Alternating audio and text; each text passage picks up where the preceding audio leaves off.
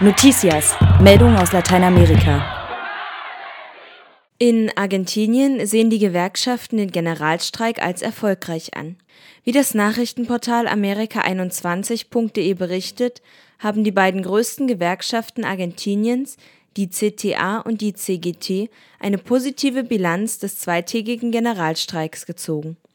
Der Streik fand am Dienstag und Mittwoch vergangener Woche statt. Am stärksten betroffen sei die Hauptstadt Buenos Aires gewesen. Die zentrale Absicht, den Arbeitern und Angestellten den Weg zur Arbeit unmöglich zu machen, sei aufgegangen.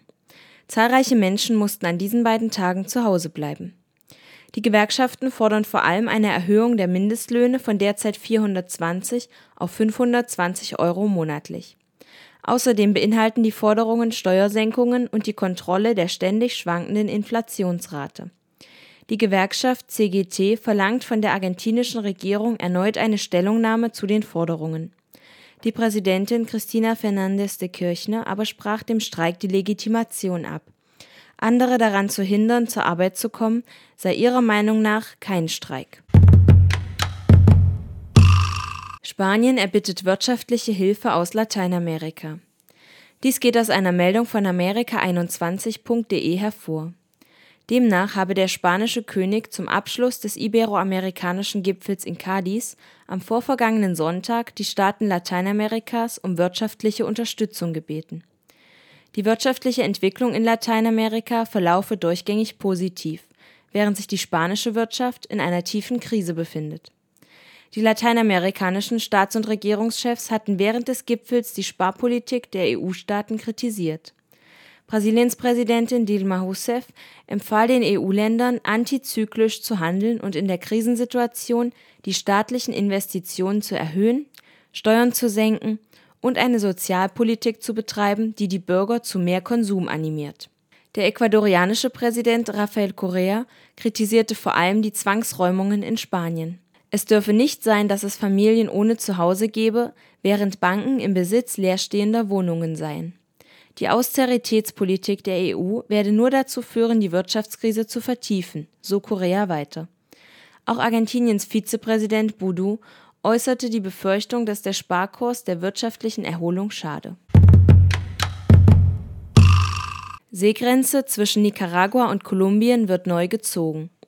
Wie das Nachrichtenportal Amerika21.de berichtet, hat der Internationale Gerichtshof in Den Haag Nicaragua nun ein Gebiet zugesprochen, das reich an Fisch- und Ölressourcen ist.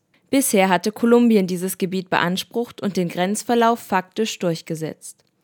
Zeitgleich hat der Internationale Gerichtshof Kolumbien sieben Kleinstinseln zugesprochen, die von Nicaragua beansprucht worden waren nach diesem Urteil bestehe keine Revisionsmöglichkeit und das Urteil müsse umgesetzt werden.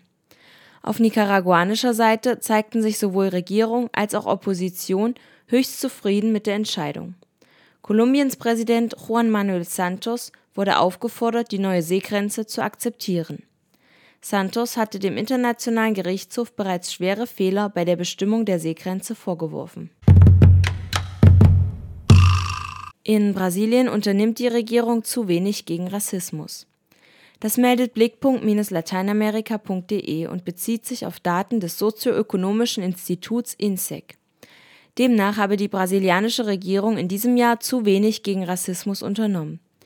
Ausschlaggebend für dieses Urteil waren die bis Ende Oktober ausgegebenen Haushaltsgelder für die Bekämpfung von Rassismus.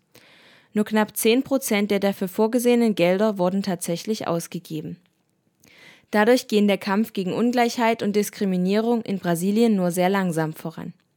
In den Politikfeldern Gesundheit, Bildung, Beratung und Soziales würden somit universelle Menschenrechte weiterhin verletzt. Die ländlichen Quilombola-Gemeinden, in denen Nachfahren entflohener schwarzer Sklaven leben, haben nicht die vorgesehene technische Assistenz erhalten. Das Frauenministerium habe nichts gegen rassistische Gewalt gegen Frauen unternommen und das Bildungsministerium habe sein Versprechen nicht eingehalten, die Integration schwarzer Kinder zu verbessern. Generell werde in Ministerien und Bundeseinrichtungen der Gleichstellungspolitik keine Priorität eingeräumt.